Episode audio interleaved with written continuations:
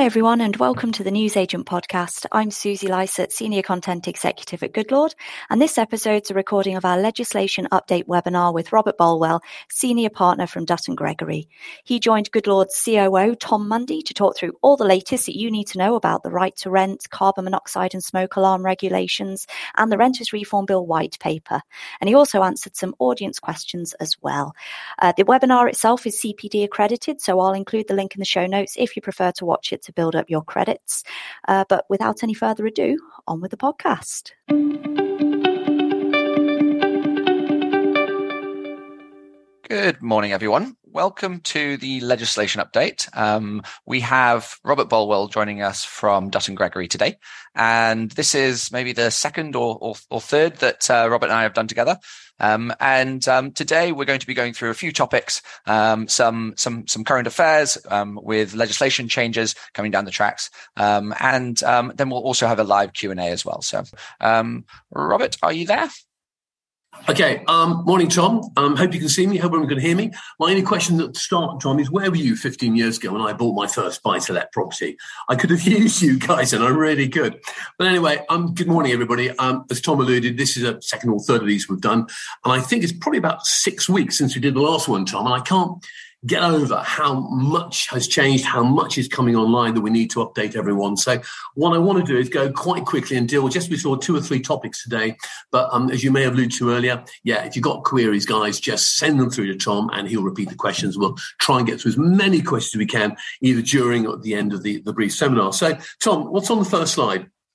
So um, we are going to be going through um, the right to rent changes in IDVT. So if if um, anyone doesn't know what IDVT means, we're going to kind of explain that for you, um, and also the changes that are coming in through right to rent. Um, we're then going to go into the white paper. So um, I think everyone should know about the white paper because it's going to be some pretty big changes for for for for England and renting in, in, in England. So that should be quite juicy. then we're going to go into carbon monoxide and smoke alarm reg- regulations. Um, there's a lot of technicalities in there, and um, kind of I'm sure the Q and A will be blowing up with that one. Um, and then finally, any questions that you have um, that if we've had time to to go through, um, we'll we'll go through that. So. So yeah, so I think let's get started on the first right to rent um, changes. So Robert, okay, do you want to well, go through that? Yeah, what I was going to do, Tom, is I'm going to do, do a bit of history because I love history. Now, most of you will recall that the right to rent change, sorry, the, the, the, the right to rent legislation, as it was, first came in with a Immigration Act of 2014. And back in those days, we had um, a test area in the West Midlands, West Bromwich in particular. Um, that was the test area for six months. And after a six month successful um, test, it was rolled out across the entire country. And ever since 2014, we've had tweaks and changes and evolution. The first change came within days of the scheme being rolled out across the country. And it came from some fairly unusual quarters. Um, within days, literally, of the rollout, we were getting queries from letting agents in and around towns um, that bordered American air bases because American servicemen were getting off their transport planes, coming into this country, in particular Laken, Lakenheath in Suffolk, and they were being told by their local agents, sorry, you may have signed up a tenancy agreement six weeks ago, but we can't give you the keys because you can't pass the right to rent checks. So, um, rumor has it the Pentagon saw red. There were some um, very urgent telephone calls to Whitehall, and the first of the evolutionary change to the right to rent checks came in literally in days of the rollout back in way back in 2014, 2015. And ever since then, um, agents, and well, we've all struggled to try and keep up with what the changes are on a, on a month-to-month basis. Now, the next big alteration for us really came with lockdown at the end of March 2020. Now, you'll all recall that lockdown was suddenly when we found ourselves working from home. We could no longer do the face to face stuff. And we suddenly discovered that Zoom was not a kid's ice lolly. It was a software package that enables to work from home. So the first big change the government introduced in 2020 was say, okay, if we can't do that, the face-to-face stuff, um, what we'll do is we'll do online checks. And the first of those online checks was basically seeing your potential tenant at the end of a camera somewhere, maybe overseas, maybe in the next town. He'd hold up his paperwork. You look at the paperwork, and if that matched what had been sent to you previously by your prospective tenant, then yes, that was your check done. Tick the box, move on, and that was absolutely fine. Now, those FaceTime checks, as they were called, all come to an end on the 30th of September 2022. So we've got basically six weeks or so before those FaceTime checks can no longer um, operate. What will have to happen after that is you either do some sort of online check or you go back to the face-to-face checks that we had before the pandemic, before we were all working from home. So that's the first big change. After that, of course, you'll recall that more and more stuff was being doing online by the Home Office. So if you were applying for a visa to come to this country and you were in Timbuktu or whatever, yes, you might get your visa, but it's probably going to be an e-visa. So if you were flying into Heathrow or whatever before you got on the plane, you'd probably want to have a chat with your letting agent, find out where you could rent I mean, your final destination. You would give your letting agent what's called a share code. Your letting agent would type that share code into the Home Office website, type in the prospective tenant's date of birth, and hey presto, that was an online check. You would see in real time all the documentation which your potential tenant coming from Timbuktu or whatever had given to the Home Office. You'd see in real time that the visa had been granted, and hey presto, tick the box and move on. Now, that was a great system if you were coming from overseas and you're applying for a visa. An online check, it took literally a few minutes to do. The oddity about that situation is you couldn't do the same online checks for a British citizen in the town next door. Um, with him or her, you either have to go through the face-to-face face uh, stuff, or until the end of September, you do the FaceTime. Well, what we're talking about now, I know, is IDVT, which stands for Identity Document Validation Technology. Identity Document Validation. Rolls technology. off the tongue, that one, doesn't it? Yeah, it trips off the tongue. It really does. Now, what it means in practice is if you are a citizen of Britain or Ireland, Clews Island, Irish Republic, you can upload your identity documents to a chosen supplier, chosen nominee agency, as it were, that's got a con- contract with the government. You can then check with that agency, again, an online check, and within minutes, you'll know that whether or not the documentation of the person you want to give a tenancy to is valid. Now, it sounds incredibly simple. We've had the system in place in theory since April of this year. But of course, when we can no longer do FaceTime checks with British and Irish citizens come the 30th September, it's going to take on a new importance. Now, if we go back to May or June, there was something like two nominated providers, two organizations that had got government contracts to do this IDVT stuff. As of yesterday, that was up to nine. And if anybody wants to actually Google the Identity Document Validation Technology Guidelines, you can get a list from the government of all those organizations which are authorized to do it. And what you would do as an agent is you have a contract with that organization. Some are quoting as little as one pound per ID check check. And what you will do is you'll do the online check with that particular provider. They've already got the documentation verified under their government contract. And hey presto, you'll then get clearance under the right to rent checks. So again, it's a way of getting away from the FaceTime checks, which we know are going to end come September. It's not quite the home office check that we still have to do with um, people coming from abroad who have got visas or other permissions to be here, but it's a good way of making sure that, yes, there is an alternative to FaceTime checks and it will be relatively cheap. Now, depending on where you get your referencing done, your reference providers will probably already have links with an IDVT um, checking organization, so you'll feed in through that. I mean, I was going to say, Tom, I mean, what's the Goodlord position on this one? Yeah, so so we have we've been obviously very close to this. Um, we do um, we do ID checks. So we we scan the ID and we check it for fraud.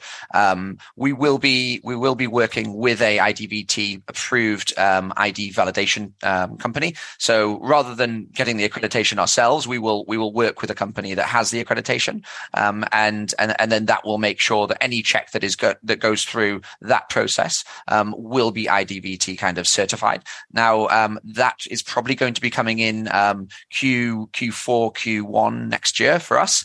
Um, we and so that's kind of where it is on our roadmap. Um, but it's definitely something that we're we're quite um, we're, we're quite kind of um, interested in, and, and and we know is going to be quite pivotal to referencing moving forwards. Um, I do have a, a, question. Why why do you think they're giving out contracts and, and not doing this themselves? Uh, why why isn't the government kind of doing their own um, system? Think? I think it's probably the cost um, because you've got to bear in mind that for the system to work, your potential tenant, whether he's a Brit or an Irish national, they have got to upload their documentation to a nominated website. Now, you can't force people to do that. So there may be, you know, for some considerable period of time, a whole raft of people coming into your office that they simply haven't conned onto this system. Um, it will be slow on the uptake. So, you know, for at least the foreseeable future, you'll still be doing, I suspect, face to face checks. You know, you'll get the real passport on an agent's desk. So I think this is coming. It's not going to be the be all and end all for the 30th of September when the FaceTime come to an end. But, you know, it's, it's, it's good to know that it, it's there and it will be something that more and more tenants will take up on. Because although we're talking about right to rent checks here, this IDVT technology stuff is being used more and more in different government departments. So, for example, if you're an employer and you want to check the ID of an employee, you use the same technology, use the same providers.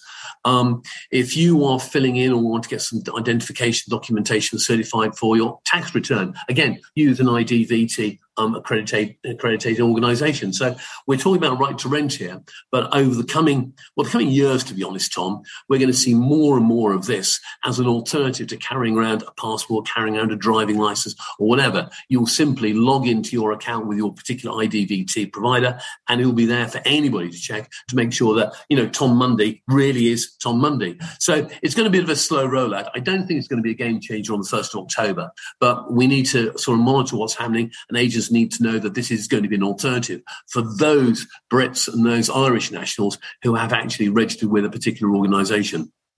Okay, great. We were getting a few questions through. So, um, does IDVT work um, for only for British, um, or will overseas passport passports and and um, no, French and Italian work as well? It's for British and Irish nationals. Um, you know, when it comes to overseas nationals coming here, you have got that share code because now you're not going to get necessarily a paper visa if you're coming from overseas. It will be an e-visa, electronically held by the Home Office, and everybody, including those people who applied for you know sort of residency here under the Brexit scheme. Now, those who come from former EU countries, um, they will have a share code. So if somebody comes into your office and says, "Look, I am a national of." I know, I'll say Timbuktu, wherever it may be, um, and I want a tenancy, you know that if they have got a valid visa, they will also have a share code. Mm. So although you can't force people to go down that share coding route, my first preference is always to say, well, let's have your share code, let's have your date of birth, let's see your original passport. You type the details into the Home Office search, and literally within seconds, you will know whether the person in front of you in the office really has got permission to be here. So, if you like, the IDVT sits alongside the system we've got for foreign nationals. Um, the only curiosity, of course, is because our historic links with, with Southern Ireland, the IDVT stuff will actually cover Brits and Irish nationals. But no, it's not an alternative to checking the share code or checking the paperwork from an overseas national that's here on a visa or some other uh, work permit arrangement. Okay. And so, and and because if we're going to be using kind of if, if, people are going to be using kind of an online system to do this um, they, they don't necessarily need to see the person in um, kind of face to face how how is that going to how are we going to kind of verify that the person that's going through idvt is actually you know the person they say they are? I, I know i mean that's the problem. It's not a question of identity theft. It's a question of what i call impersonation. You've still got to be relatively convinced that the person you are searching against whether it's IDVT or whatever system you're using, is actually the person you're dealing with, perhaps in the office, perhaps sign the tenancy agreement. So uh, call me a Neanderthal, but I think for some considerable period of time, if it was me, I would still want to see that person lifetime. I'd still want to see his passport. Um, but obviously, you're going to make sure that whatever comes back on your IDVT searches, the picture looks vaguely like the guy who's actually signed the tenancy you're giving the keys to tomorrow morning. But yes, identity theft and impersonation is going to be a problem. This does not answer that. All this does is make sure that the person whose name is on the tenancy application is the bona fide individual who's got some sort of identification the authorities are happy with. So impersonation, identity theft is always going to be a problem, I'm afraid. And, just a little bit more on that, Duncan. I, I, think we there there are a few assets of kind of facets to an IDVT check, and, and one of those could be a uh, a biometric face scan. So I don't know if you've ever signed up to anything on online, and it makes you look left, look right, right, look up and down. So that's the per- that the that that gives the purpose of kind of a liveness check. Is that person actually a person and not just a, a picture Absolutely. of a picture? I think I think what we've got here is IDVT stage one. Now, I mean, if you if like me, you've got a NatWest account. I have a NatWest app on my phone, and I cannot make a transfer without sort of getting my face in that circle, blinking my eyes several times, and say, "Yeah, it's definitely you, Robert." So, you know, this is all going to be coming in the future. Um, it's not going to be here necessarily tomorrow morning, but it's obviously the way it's, it's going to go, and ultimately, everything will be done on your telephone or on your on your tablet or whatever. And you know, days to say carrying around your passport and your driving license will be a thing of the past. But no, you're right. Ultimately, there will be pictures, there will be blinking, there'll be lifetime transmission. So you know, this is very much stage stage one. We're getting a few questions about kind of do I need to do an IDV ch- check, IDVT check on top of uh, a face-to-face check? No, no. They, this is not compulsory. This is an option. Now, you know, one situation where I might consider doing it is if you've got a tenant who sent all his IDV documentation into a provider, but then he's lost it, you know, he's lost his passport or whatever, that would be a perfect time to do it. But this is an option for agents. It's not compulsory. Now, the obvious question, Tom, is, you know, five years down the line, you and I will be retired. Is it going to be compulsory then? I don't know. But probably it will be. So I would say start using the system now so you get to know how it works, get ahead of the game. If nothing else, saying to a landlord that we're using this new IDVT technology to make sure your tenant is a bona fide tenant, it's probably quite good when it comes to USP, selling your services, as opposed to someone in the high street who's never heard of this stuff. So, you know, it, it, it could be just a part of a marketing thing at the moment more than anything else. Okay, great. We've got one one more question, um, which is right to rent focused. I think we've talked about IDVT a lot, um, but um, Charlotte's got a question around um, Europeans that don't have share codes um, because they're waiting on their visa or something like that. Um, they're allowed to stay here for six months. how how how would one kind of right to rent check them? Well, in theory, um, if they have applied for permanent status in this country, they should have a share code. If they don't, they need to have something from the Home Office to say, yes, we've got your application. Now, of course, once you've got evidence from the Home Office that an application has been made, as long as you're happy the letter is genuine, if they've got a six month right to be here automatically, you can give them a 12 month AST. That's not a problem. But don't forget, the Home Office does operate a landlord checking system. So for difficult questions where we just can't see an obvious answer, you can file your request with the Home Office online and they guarantee to come back to you within two working days, which is probably a bit better than Dutton Gregory guarantee, but that's what they guarantee. Two working days, they'll come back. But if you've got evidence that they have applied for um, permanent status, well, number one, they should have a share code, to be honest. Everyone who's applied should have a share code. But if the worst comes to you've got a bit of paper, I'm happy with that or check it online. That's the safest way of doing it. Okay, fantastic. Well, we've got a, a lot more questions on that, um, so we, we we may come back to that topic um, in in the Q and A section at the end. But um, let's let's let's move on to our second second topic, topic today, um, the white paper. Right. Um, okay. I, I don't know if anybody remembers the last time we did one of these, you and I, Tom. It was on the morning the white paper was supposed to be published, but it wasn't published until lunchtime. So we were we were a bit lost um, on exactly what the white paper was going to contain. But I've put up there six bullet points, six items that we really need to focus on over the course of the next couple of years, because this is not coming in tomorrow. A white paper, in case people don't realize it, is government aspirations. It's blue sky thinking. How much of the white paper gets translated into an actual bill is debatable. How much of that bill actually ends up on the statute books is again debatable. But let's let's look some some some of the issues that uh, Michael Gove actually highlighted. And the first one there is decent home standards. Now, like a lot of these other points, it's nothing that I would get terribly excited about. The decent home standards decrees that every rental property should be modern, decent. It should be of a genuinely good standard for the people in there. Now, we already have a decent home standards, but it only applies to the social sector, public housing, housing associations, local authorities. It's never ever been brought in and applied to the private rented sector. So what Michael Gove is suggesting is the standard we have out there for the public sector should now apply to the private sector. But if you go through the decent home standard, there's not a lot there which is I would say, troubling professional agents. I mean, number one, it says you have to comply with the health and safety rating system. Well, we have to do that anyway. We've had that since the best part of 2004. We have to do that anyway. It says that a property should be in a reasonable state of repair. Well, some of the agents will know that we have something called Section 11 of the Landlord and Tenant Act, which says that a landlord's got to be responsible for things like space heating, the structure, the roof, the guttering. So we've got that already. Um, the only areas where the decent home standards is likely to have some effect is where you have a particularly old kitchen or a bathroom, and it doesn't appear to be modern. Now, there's a whole it's not going to go into, but if we have a scenario where you've got a very old kitchen, a very old bathroom, um, it's not really conducive with modern living, then depending on how bad things are in the property generally, yeah, a local authority could step in and say, right, replace that kitchen, replace that bathroom. But again, it's it's it's not really something I'm going to get too worried about at the moment because things got to be pretty bad. And odds are, if your kitchen or your bathroom is pretty shoddy anyway, you may be in breach of that section 11 point I mentioned a moment ago. So it's not really imposing a too much of a burden on landlords going forward. But it does, for the first time, equate standards in the public housing sector with stuff in the private rented sector. One interesting point that um, is covered in the public sector, but not our sector yet, is noise insulation.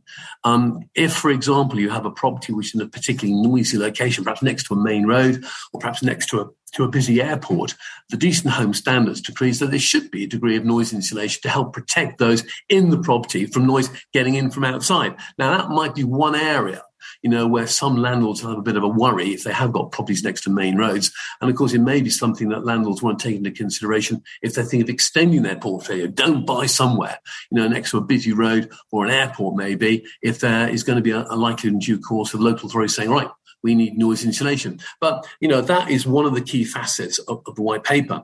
The one, of course, that got all the headlines, you know, the Daily Mail and all the rest of it, was we're going to scrap Section 21 notices. Now, Section 21 notices has really been the backbone of what I call our industry, you know, since they're introduced back in 1988 Housing Act. Um, at the moment, the way things stand, as long as you serve the right paperwork in the right order, you jump through all these hoops, you can serve a Section 21 notice. And you know, at the end of two months or whatever, you'll be able to get a court order, you'll get your property back, no matter what your motivation as a landlord. That's going to go. Um, every political party of every single colour out there has said over the last, last five years they want to scrap this no fault eviction. So, what's going to replace it is a right for landlords to recover possession of a property. A, if the tenant's in default, well, we have that already. B, if they want to sell the property and it's a genuine, they really want to sell it.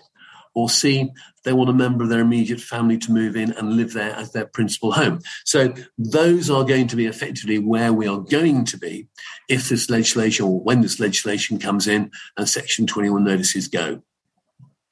And so how, how does that how does that change things? Because you know a lot of the time, uh, you know, if, if a landlord's got a property and they're renting it, uh, there there aren't that many reasons why they would want to get it back because the, as long as the tenant's paying their rent, um, all should be good. So how how does the section how does removal of that really make a big impact? Well, I mean, it, it doesn't. It doesn't. I mean, the best thing to do is go and look at Scotland.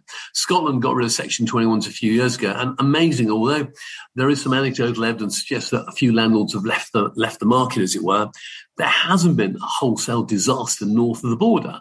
Because as you say, most landlords are happy if the rent is paid, if the rent's not coming in, well, then they've got different ways of getting rid of the tenant. But most landlords simply want a guaranteed income. So they don't need to serve a Section 21 unless they want to sell or say they want their families to move in.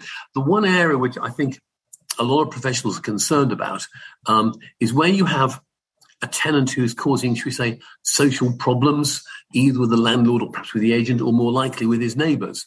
Now, although that is technically, in many cases, a breach of a tenancy agreement, to try and persuade a county court to evict someone when you've got these vague complaints from the neighbours is a bit difficult and it often is very, very expensive. So, in a scenario like that, where the landlord says, Look, I want this tenant out for all sorts of quite valid reasons, but I don't want a long, drawn out, protected, defended court case in my county court.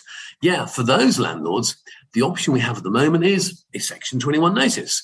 And that's a very painless, very quick, and relatively cheap process. So, in those few cases where we have a genuine reason to get rid of a tenant, but we know the tenant's going to fight, and a lot of the evidence may be subjective, that could be one area where we're going to have some some concerns. But apart from that, I say it hasn't caused a disaster north of the border, and if they can pull it off in Scotland, I'm sure we can pull it off here. What Michael Gove has said is he will give us a few more grounds of possession. So you look like the fourth bullet point down. Um, at the moment, of course, you get a mandatory ground for possession if you've got two months rent arrears when you serve your default notice, and you've still got two months rent arrears when you're in court. What Michael Gove is suggesting is that if you've been in arrears for two months or more, at least three times over the last few years, that would then be a mandatory ground to get your tenant out, even if they magically pay off all the arrears the day before you walk into court. So he is going to strengthen the grounds of possession. Um, but that is a bit of a bit of a sop. The other problem, if you like, it's give with one hand, take away with the other. He is talking about making all default notices um, not two weeks, but minimum of four weeks. But let's see what comes through. At the moment, a Section 8 for rent arrears, you simply have two weeks rent arrears, or sorry, two months rent arrears, you serve your notice, two weeks later you're off to court. So that is going to be changed. Um, exactly how that pans out in the bill remains to be seen. But the headline thing, removing a Section 21 notices, is not really going to be the disaster a lot of commentators think it will be. Wales, um, they've gone the other way. In Wales, they are going to retain Section 21 notices. It's going to be called something different. They're going to retain it, but it's going to be a six month notice. So you've got that situation in Wales where you can always get rid of your tenant without any good reason, but it's going to be six month notice. So, if you like, we've got Scotland showing us what we're likely to be doing here. We're going to lose Section 21s, and the Welsh have got that sort of hybrid where it's going to be still there, call something different, but it'll be six month notice. And there's no chance that the government might say, actually, no, the Welsh way looks like a good way. Do you think it's going to change at this point? At this point, probably not, simply because Labour um, the Conservatives and the Lib Dems have all said they want to get rid of the Section 21 period. So don't hold out much hope for that. It would be nice. Um, obviously, we've got no idea who the new Prime Minister is going to be. It's down to two people. Things may well change. Um, and whether Michael Gove is coming back to be the Housing Minister under the new government, I really don't know. Of course, he he was sacked by Boris a few weeks ago. So, you know, housing minister number 224 in as many weeks. So he's gone. So what the new guy is going to do, I've got no idea. But, you know, it, it, it's going to change. And I think we have to assume that it's going to be um, end of section 21s. But the message we have got to get to landlords somehow is, yeah, Scotland survived. Don't panic. Don't get rid of your portfolio. There are alternatives. Um, the few cases where we want to serve a Section 21 for social reasons, you know, it's, it's nothing to really lose any sleep over. So that's going to go. Okay. To my mind, um, Tom, the, the big thing that the papers really haven't picked up on is this idea of fixed term tenancies being no more. Um, I mean, at the moment, if you think about it, most people walk into your office and they will want a tenancy for six months, 12 months, whatever. Now, no matter what tenancy they sign up to, the evidence from across the country is most people are at least 18 months in a property. They don't go at the end of six months or 12 months, they're at least 18 months. The government actually wants to give tenants more flexibility. So at some stage in the future, when you're signing a new agreement, it won't be for 12 months or six months. It'll be what we call a periodic tenancy. It'll be from month to month to month to month to month. And the idea is that if the tenant wants out at any time, he can give you two months' notice and disappear. And that's going to take some some comprehension on the part of landlords because we're all used to a fixed term tenancy for 12 months. And I think that, you know, managing agents are going to have to look very closely at their charging models as to what we're going to do going forward. Yeah, we we actually done a little bit of research on this and um, kind of looked across a lot of the landlord terms of businesses that um, that our agents have, and it, it's looking around two two to three hundred pounds average kind of renewal fee um, that that that actually might not be on the table. So I think you know if you're if you're if you're a lot more than that, or um, like charging a lot more than that, then there might actually be quite a big hole um, in, in, in your revenue there if you're if you're not able to charge that renewal fee for the landlord. So um, that's just something to to, to consider. Um, but I think I think how how do you think how do you think um, landlords will feel about you know commission maybe paying commission up front and some some agencies will will take a whole 12 months up front um, from the first month's rent. Is do you think that will still still happen? No, I, I, I just don't think it's going to happen. I mean at the moment if you sign a fixed month 12 12 month AST. Okay. It, I can understand why a lot of agents say to a landlord, right, you got a 12 month AST. We'd like the commission paid up front in, in month one. And, you know, anecdotally, a lot of agents in London, large urban areas, they do that. In the Shires, not so much, but in London, they, they do. And of course, from a cash flow point of view for an agent, it's great. From a landlord's point of view, it means they probably don't get any rent in month one, maybe not even month two, but at least all the bills are paid. Now, if I'm a landlord and I want a 12 month agreement, but the agent says, well, I'm sorry, we can only do a periodic tenancy under the new rules, which means your tenant may be buggering off in two months' time. As a landlord, am I going to want to pay commission on a 12 month agreement that might only last two, three, or four months? I'm not. So I think for a lot of agents, you know, when we see what the bill is going to suggest, when we know this is going to actually happen, I mean, at the moment, it's, it's blue sky thinking, but if this comes in, I think a lot of charging models are going to have to change because, as you say, it's not just the renewal fees we might be losing, it'll be that upfront commission. Everyone's going to have to go onto a basis whereby you take your commission month in, month out, all the way through the term, whether that term's two months or 22 months. And, you know, it will have a knock on effect to the finances of many, many agents, especially those in London who've always got used to charging a large larger lot commission on month one. And, and, uh, a landlord's a landlord's the landlord's able to give notice to uh, tenants. I think we, we, have talked about um, tenants being able to just say, actually, no, I don't want the the, yeah. the, the property anymore. Can the landlord do the same? Absolutely. And after the first six months, if the landlord wants to sell the property or put his family in, he will be serving the equivalent of what you know was an old Section 21, but only on those specific grounds. It'll be a ground, so Section 8 notice, new grounds. I want to sell. I want to put my family in. It'll be two months, and yeah, at the end of that, he'll be able to get his property back or go to court to get the property back. Now, I say all this at the moment is blue sky thinking. When we see the bill, it may well be that notice periods will be different. The talk at the moment say is you can't do it for the first six months. It may well be the government will say you can't do it for the first 12 months. We just don't know. But, you know, there will be that mechanism there, but not initially. At the moment, you can't serve a Section 21 notice under current rules for a period of time from the tenancy starting. Um, and those, those will be continued in the future. So, yeah, I mean, watch this space.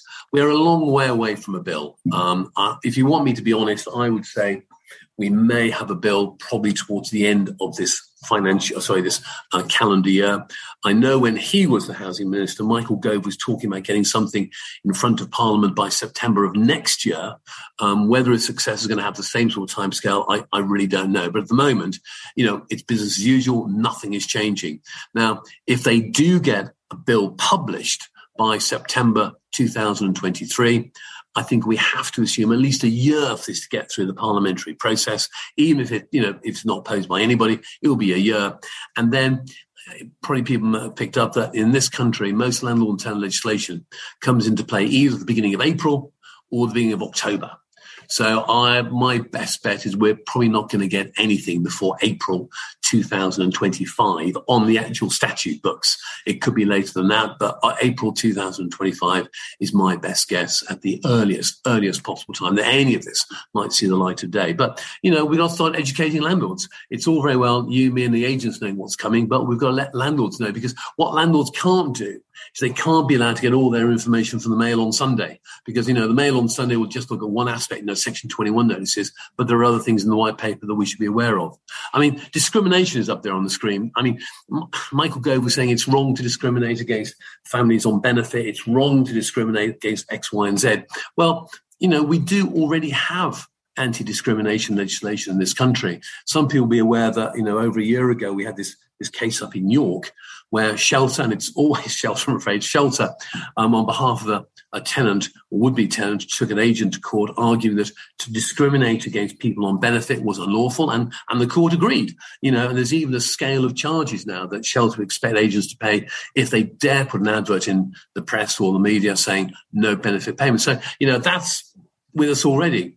The other thing that uh, Michael Gove did get quite upset about was rent reviews. Now, obviously, if we have got no longer a fixed term tenancy. If we've got a rolling tenancy from month to month to month, rent reviews will become very important because, you know, there'll be no renewal fees, there'll be no chance to renegotiate the terms of an existing tenancy. So rent reviews will be important. At the moment, most people are aware that if you're in a rolling periodic tenancy, the only way you can increase the rent is either a new agreement or uh, you have a rent review clause embodied in your existing documentation, which you can activate, or you serve something called a Section 13 notice, which gives you the ability to increase the rent once a year to what we call a market level. Now, tenants can appeal that if they want to, but not many do. So you've got those three methods of actually increasing in the rent. What Michael Gove wants is to get rid of automatic rent increase. You know, those clauses we say your rent will go up by 5% every year, no matter what happens, they're going to go. He was also talking about giving landlords the ability to increase rent not once a year with a Section 13 notice, but once every two years. So, you know, there are there are little tweaks coming here which are all really um, predicated on the fact that we won't have a fixed term tenancy anymore. But those, if you like, are the six things that I'd pick out um, of concern in the white paper. But, you know, how much of this gets into a bill, how much of this becomes law, how much of this we're going to be dealing with in real time come April 2025, you and I just don't know at the moment. Yeah. And um, I, it, it is worth noting that there is a there is a call for evidence at the moment. Um, I think it actually finishes today, um, but um, that that is an opportunity for um, industry professionals to to submit their evidence. Um, there are there are there are a lot of questions that you can tell they have they have, the, the government has has heard the kind of the uproar from the industry, and and they are asking for asking for opinions on it. it, it is worth submitting information there. It is. It is. And I think I think what people may not realise before a bill is published, there has to be what we call an impact statement. You know, a large chunk of Whitehall is dedicated to looking at the effects of new legislation, and an impact statement will be produced with the bill, indicating what the effect is going to be on the private rented sector. Now, you know, if our peers decide that if all this goes through, we're going to have a mass exodus of private landlords from the sector, that is going to be a very good reason for drumming down the effects of the bill. Because at the moment, we've got so many people in the private rented sector, government and local authorities will not be able to step into the breach to provide alternative accommodation if landlords simply say, oh, sell up. The other thing, of course, is you know supply and demand in a in a capitalist society dictates that if we do have landlords exiting the market and the supply of rental accommodation, which is already stretched, if that supply gets even tighter, what's that going to do to prices? What's that going to do to rent? Now, you know, my my perfect storm, if you like, my, my nightmare scenario is we get all this coming through in April of 25, and then we may get a Labour government that suddenly says, oh, you know, uh, Mr. Khan down in London was correct. We do want to have rent controls. Now, that would be a complete disaster. But if this goes through and we do see landlords exiting, those landlords who stick the course, they will probably be seeing a significant increase in the rent they can charge. Um, it's, not like, it's, a, it's, not like, tenants can magically purchase these houses as well. No. You know, there's there's a, no. there's a, reason a lot of people rent. So absolutely, I mean, I, I, totally get that, and I just hope that message gets through to to government that before they sort of just go ahead with all these ideas, they do look at not just the short term consequences, but the long term consequences of perhaps landlords exiting the market. And if you think about it, if people are on benefit and they're paying a market rent, a lot of that benefit comes from you and me, the taxpayer. So there are all sorts of implications, but it'll be very interesting to see the impact statement the government comes up with as they decide to turn this into some sort of draft legislation. Yeah, indeed. Um, we, we have a question here from Tanya, which I, I think actually is covered in uh, um, in in in in the bill, um, it, it kind of individually. But um, where does discrimination um, kind of um, start with with pets? A, ma- a, majority of renters are having issues when it comes to wanting a property, but they have a dog or cat. is is that discrimination? If you say no, I don't I don't want a Great Dane in my property. At the moment, it's not discrimination.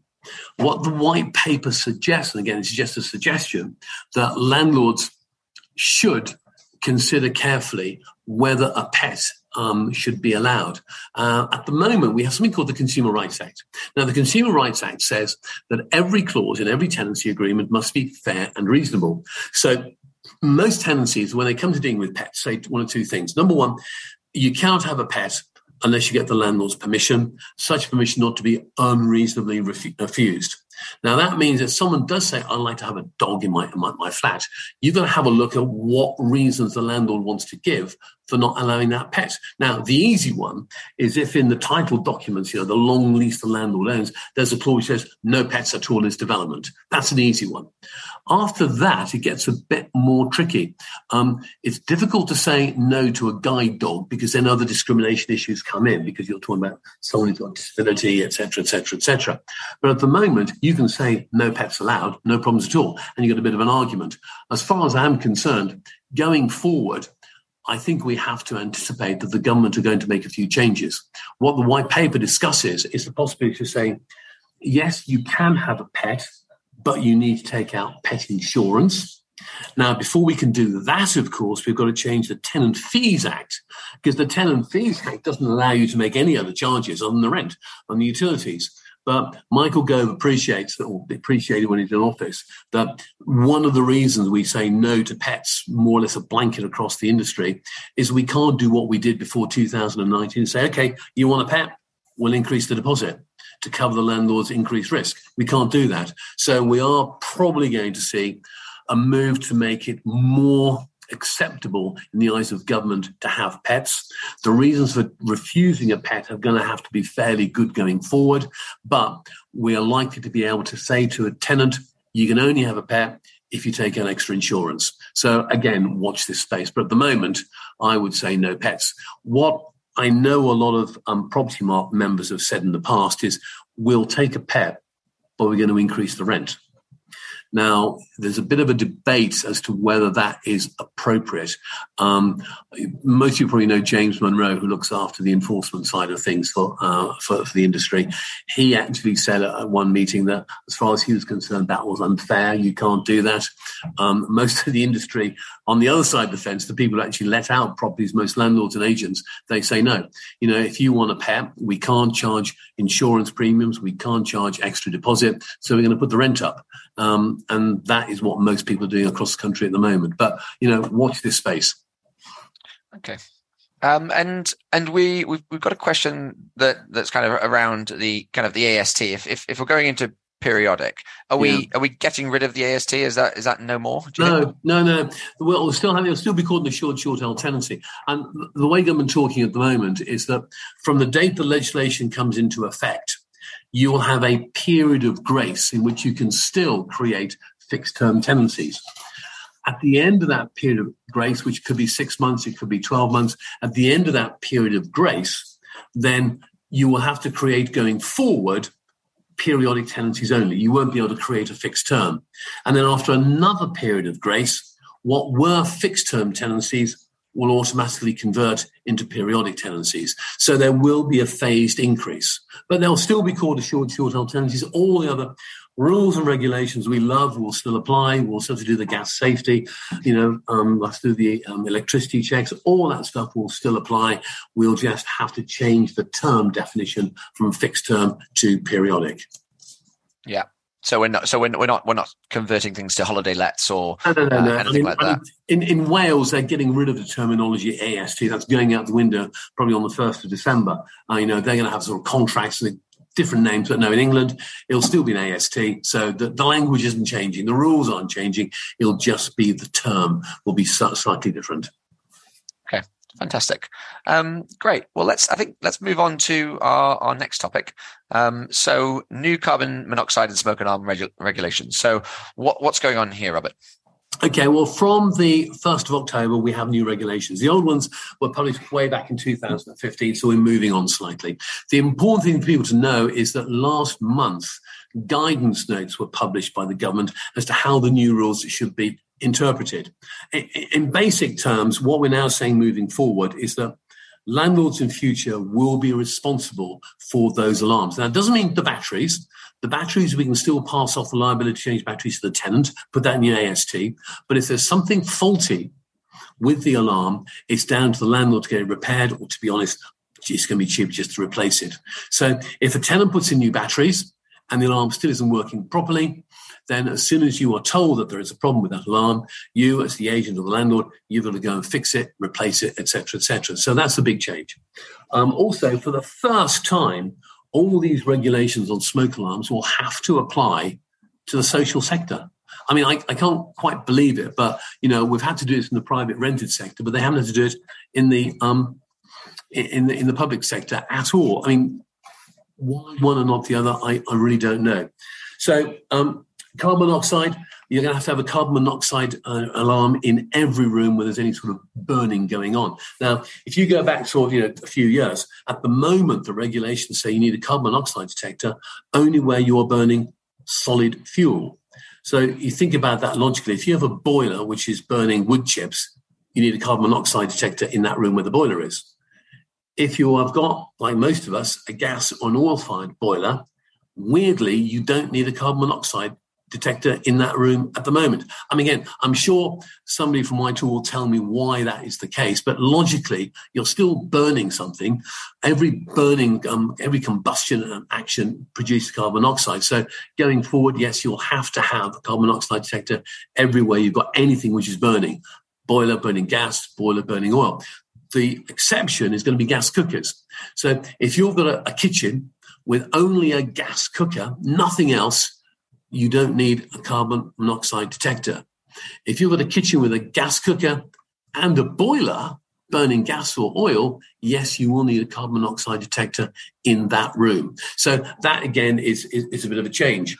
Um, the regulation guide, well, the guidelines that have come out last month talk about following a manufacturer's um, advice when it comes to positioning alarms. It talks about testing, and of course, you know, you have to test at the beginning of a tenancy, etc., etc., and ideally keep a record to say you have actually tested it. it. The guidelines deal with batteries. Yes, tenants do the batteries, but if the alarm still doesn't work, you've got to sort it out. So the guidelines run to about four or five pages. Um, you know, it's it, it's probably quite a good idea to download them from the government website, have a quick read. But you know, these are coming in on the on the first of uh, October. Now, interestingly, the government says we do not have to hardwire any of these alarms into the system. We need to have what they're calling sealed batteries, not batteries that can leak, but sealed batteries. And contrast that with Wales.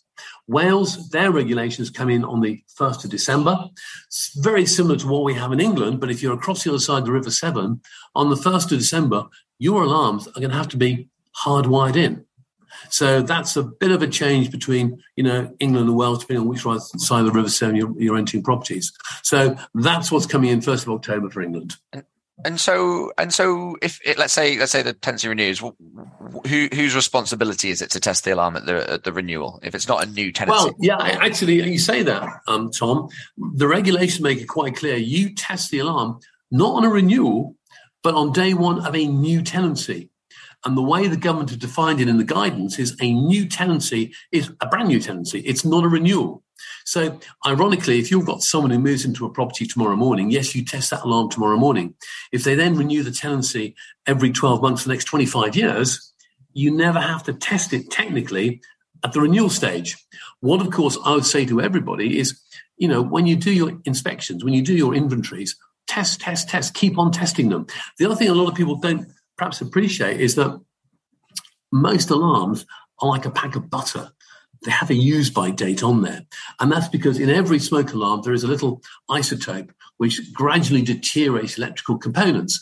And after about 10 years, you will find that alarm is no longer serviceable. It might beep when you press the button. You know, the alarm might flash from time to time, but it's no longer serviceable. And of course, as far as the regulations are concerned, if the alarm is not serviceable, there is no alarm. So, you know, if, if agents haven't done it, they've got to make sure that on their inventories, they actually note the use by date for those alarms. Now, why I'm raising this, of course, if you think about it, alarms were really de rigueur 10, 15 years ago. There are going to be a lot of alarms out there which are no longer serviceable. And agents and landlords just may not realize it. So check the use by date. You know, alarms cost diddly squad and get them replaced. Um, that's what you've got to do. It's definitely something that, that we should be pushing kind of inventory companies to be offering Absolutely. as well. Absolutely. Um, we've got a few questions here about gas hobs. Um, so let's say I've got a cooker um, and I've got a gas hob that maybe maybe it's beside the cooker. Um, is that two separate things? Do I need a carbon monoxide um, detector for that? No, gas cookers are defined as anything where gas is used to heat food. So you've got a gas oven, that's defined as a cooker. You've got a separate hob, that's defined as a cooker. And of course, you think about it, the reason behind all this is that every year you have to get your gas safety check. And one of the things that will be checked will be the cooker, the hob, whatever it may be, if it's burning gas. So that's one of the reasons why we're not too concerned, or the government said we don't need a carbon monoxide detector in a kitchen if all you've got in that kitchen is a gas cooker. I mean, you can argue against it, um, I think when they when they looked at the feedback from the industry, it was a question of the cost benefit analysis. Knowing that we've got to do a gas safety check any year every way, do we also need the, the carbon monoxide? And the government said, no, you don't.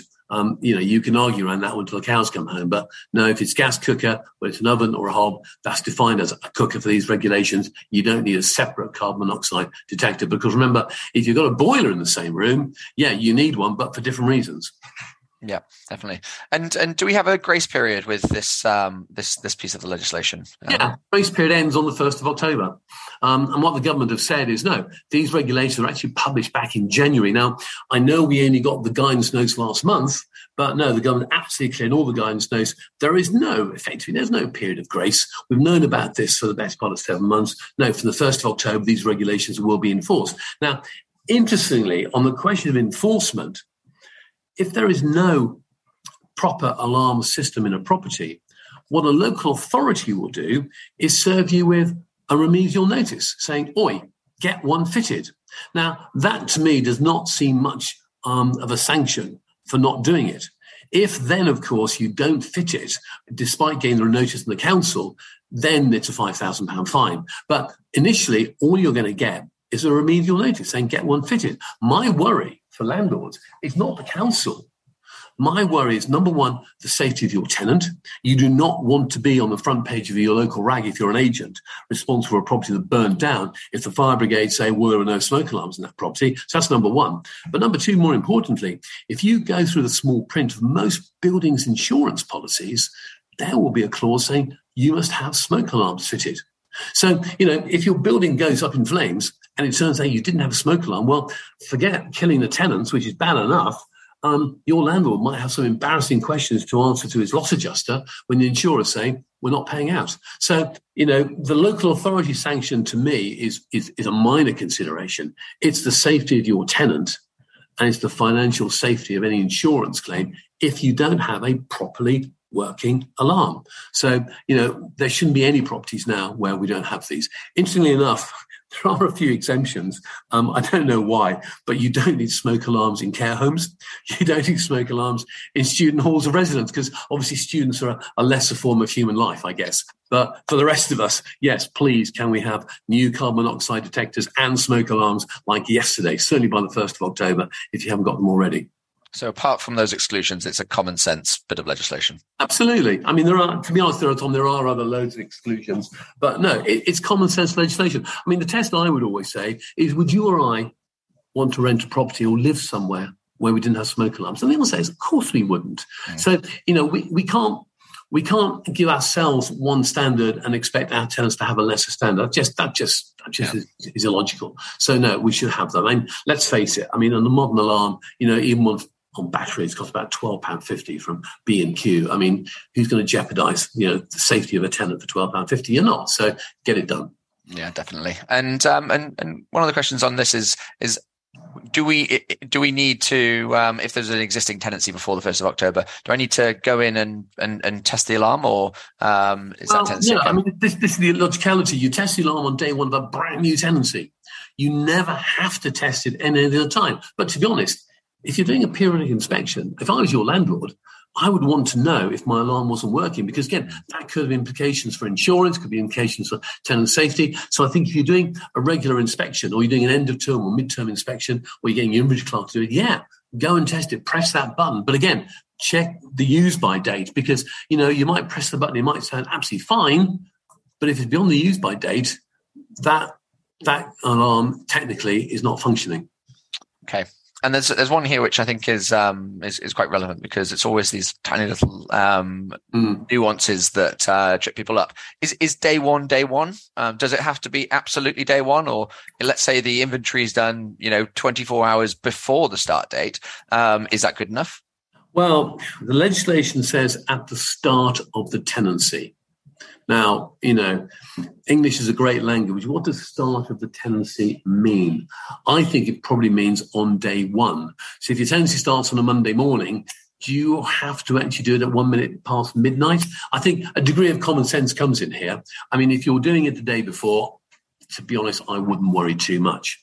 I wouldn't want to do it a week or two weeks before because, you know, a week in, in, in safety is a long, long time. You do it the day before, I think be fairly relaxed. But no, it says at the start of the tenancy. Now, if you do it three or four days later and it's absolutely fine, no problem. My question to every agent is what happens if you don't do it on day one and it's a fire on day two before you were going to do it on day three? The evidence that it was working has gone up in smoke.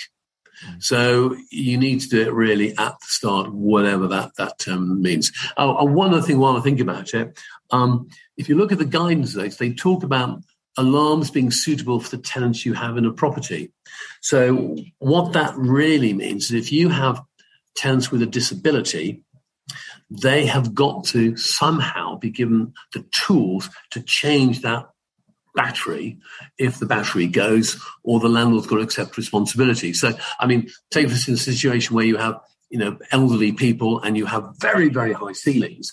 There is no way you'd expect someone in their 60s or 70s to climb a step ladder. So in that situation, you may have to say to your tenants, we will be responsible for the batteries or give them a ladder or whatever.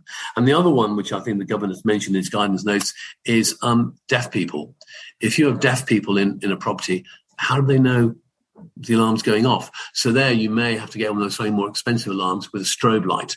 So, you know, when it goes or the batteries fail, you know, it, it's a light, a very bright light flashing as opposed to a, a you know, um, a verbal or oral um, alarm. So again, it's, it's, it's all common sense.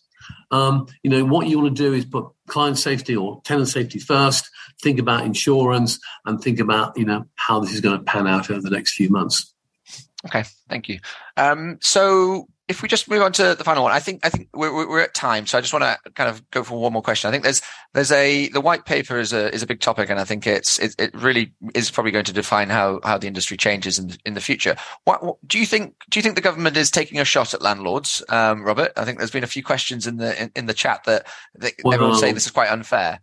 I know, Tom, I mean, several people watching this webinar will know I'm a complete cynic when it comes to politics.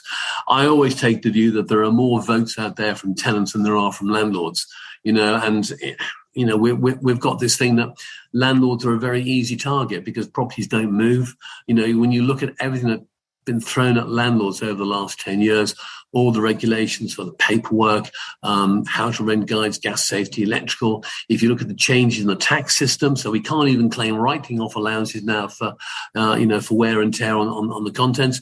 Yeah, it's, it's have another dig at landlords. But I think this one, this one could be a game changer. Because if the message which the government sends out to landlords is, look, you know, we are going to go wholesale onto the side of tenants, I can see a potential exodus from the market.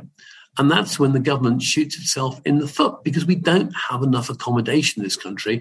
And we've got a generation of people growing up who are used to mobility. I mean, when I when I joined Dutton Gregory 30 years ago, it was my job for life. You know, I was going to be here. I was going to move very far. But now, coming through in all the professions, all sorts of industries, we have got the millennials who change jobs every couple of years. Now, with that comes the need for mobility. And with that comes the private rented sector, which we've had now an incredibly strong 20 years. And I hope we still have a strong 20 years ahead. But the message to government is, you know, don't shoot the goose that lays the golden egg. And, you know, we talk about the representations in the industry. Propertymark has done his bit. You know, Ben Beadle of the National Association, he's done his bit. Other people are putting in their representations. And hopefully it will get through. But as I say, until we actually see a bill to see how this blue sky thinking translates into draft legislation, um, you know, the jury's out. Fantastic. Um, well, I think on on that, um, um, we will close up. But th- thank you very much for your um, your questions, everyone. Thank you very much for your um, your advice and your your your, your thoughts, Robert. Um, I hope I hope it's been interesting for everyone. Um, we will be sending out your CPD um, certificate later on, and this webinar is of course recorded. So if you do want to share it with any of your team, uh, then then the recording will probably come in an email after afterwards, or will be available on the newsagent site at goodlord.co. Um, so thank you very much. And I hope everyone has a fantastic day.